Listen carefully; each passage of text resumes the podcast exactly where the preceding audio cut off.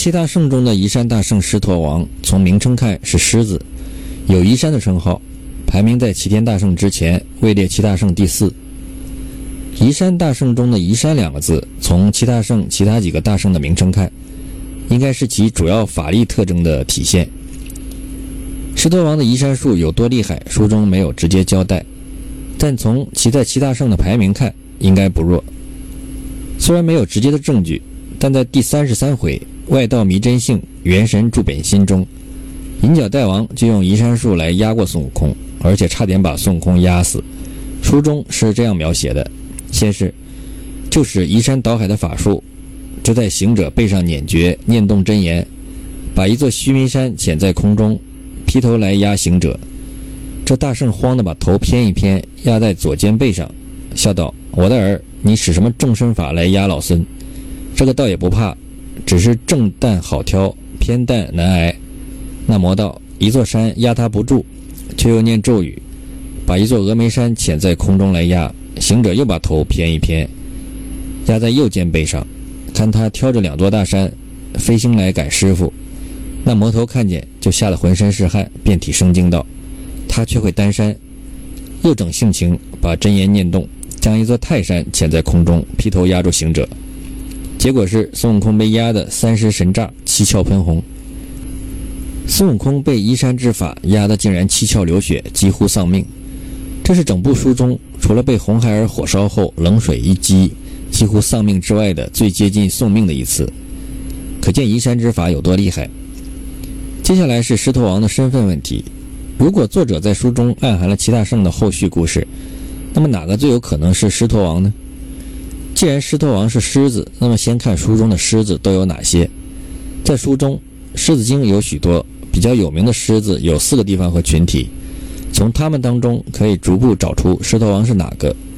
这几头狮子分别是：第一，文殊的坐骑青狮，出现过两次，在乌鸡国做过国王，在狮驼岭当过大王；第二个，豹头山的黄狮精；第三，竹节山的九灵元圣，太乙救苦天尊的坐骑九头狮子，是黄狮精的干爷爷；第四是黄狮精的六个兄弟，九灵元圣的干孙子，酸泥。团象、白泽、伏离、挠狮、血狮。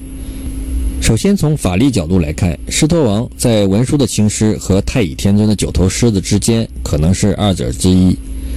文殊的狮子在狮驼岭时表现过武力，在第七十五回青狮和孙悟空头次交锋时有这样的描写：老魔发怒道：“我等在西方大陆上舔着个丑名，今日孙行者这般藐视，若不出去与他进阵，也低了名头。”等我舍了这老性命，去与他战上三合，三合战得过，唐僧还是我们口里食；战不过，那时关了门，让他过去吧。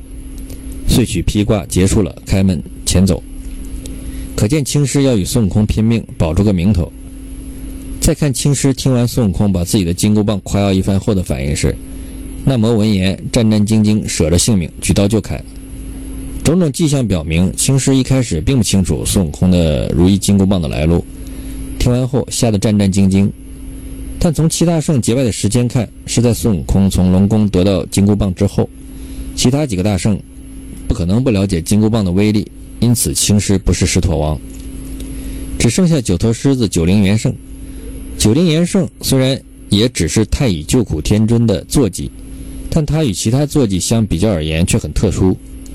书中的坐骑有这样几个：文殊的青狮、普贤的白象、观音的金毛猴、寿星的白鹿、老君的青牛。其中九灵元圣是唯一一个有名字的坐骑，叫做元圣儿。就连弥勒佛底下的童子都只称为黄眉童儿。元圣不像是一个坐骑的名字，他像是一个修行高深的神仙。九灵元圣辈分很高，黄狮精为首的狮子精拜九灵元圣为祖翁干爷爷。九灵元圣的武力之高超乎寻常，他是所有妖精们当中唯一只用一招就轻而易举擒住孙悟空，连带沙僧两个的。第九十回“狮狮兽兽同归一，道道缠缠敬九灵”中描述道：“你看他身无披挂，手不拈兵，大踏步走到前边，只闻得孙行者吆喝哩，他就大开了洞门，不搭话，径奔行者。行者使铁棒当头支住，沙僧抡宝杖就打。”那老妖把头摇一摇，左右八个头一齐张开口，把行者沙僧轻轻的又衔于洞内，一下子就同时生擒孙悟空和沙僧。之前只有地仙之祖镇元大仙曾经达到过这种境地。九灵元圣具有很强的心力和推算能力。他回洞府后不见狮子们回来，于是低头不语。半晌，忽地掉下泪来，叫声苦啊！我的黄师孙死了，挠师孙等又尽被和尚捉进城去矣。此恨怎生报得？九灵元圣法力十分高强，太乙救苦天孙说他。是一个九修得道的真灵，他喊一声，上通三圣，下彻九泉。九灵元圣不但身份本领特别，和主人太乙天尊的关系也很奇特。他是唯一被主人收服后惩罚的坐骑，并且是当面重罚。几乎所有的主人制服手下后，只是简单说几句，没有任何惩罚，然后就直接带回去了。九灵元圣被师奴边打边骂，打到手痛才罢休。而一旁的太乙天尊没有任何反应，可见对九灵元圣毫无同情，不像是其主人，倒像是其监管者，或者说九灵元圣很可能原来就是受其看管约束的一个对象，而不像其他坐骑一样本身就是坐骑。这样算来，九头狮子就有可能原本是妖魔，后被太乙天尊收服为坐骑，之后因不愿被约束，受师奴的虐待，从而逃走。这样有机会与孙悟空结拜为兄弟，在孙悟空上天做齐天大圣之后便离开，后来到了竹节山，而太乙救苦天尊有一套专门对付他的咒语，让那九头狮子不敢展征，四只脚伏之于地，只是磕头。试想，如果九灵本身只是专门的听话坐骑，有事只需说服其莫再犯即可，何必要专门用套咒语让他不敢挣扎？这只能说明九灵本身并非太乙天尊的坐骑，而是被天尊看管的曾经对立的个体，同时被当作坐骑。那么还有个问题，就是和狮驼王名称高度相关的狮驼岭，又和狮驼王有什么关系呢？难道是巧合吗？未免太巧。这里我们要提一下古体字狮驼王的“驼”字，原本是反犬旁，因为改成现代字，故而我们看到的是马字旁。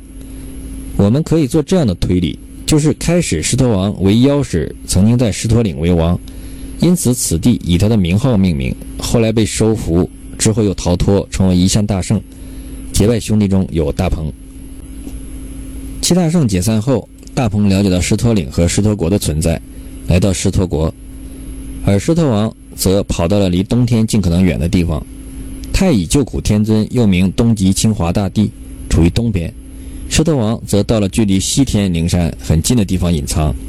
料属于道门的太乙，通常不太会在佛门西天灵山所属天竺国境内大动干戈，但他没想到会遇到去西天取经的齐天大圣，而自己的孙子则惹了不该惹的人。书中没有描述孙悟空与狮驼王在阵前曾经相认，这原因从书中对孙悟空和牛魔王战斗时的描述可以借鉴。你看齐天大圣因功绩不讲当年老故人。此时的孙悟空已经不再是和几个大圣结义的魔王，而是只为功果一心向西。这种心理可解释他们相互认识而互不相认。几个被捉住的狮子结局极为悲惨，都杀了剥皮。孙悟空此时的作为体现了要与旧日的魔王脱离一切干系的决心。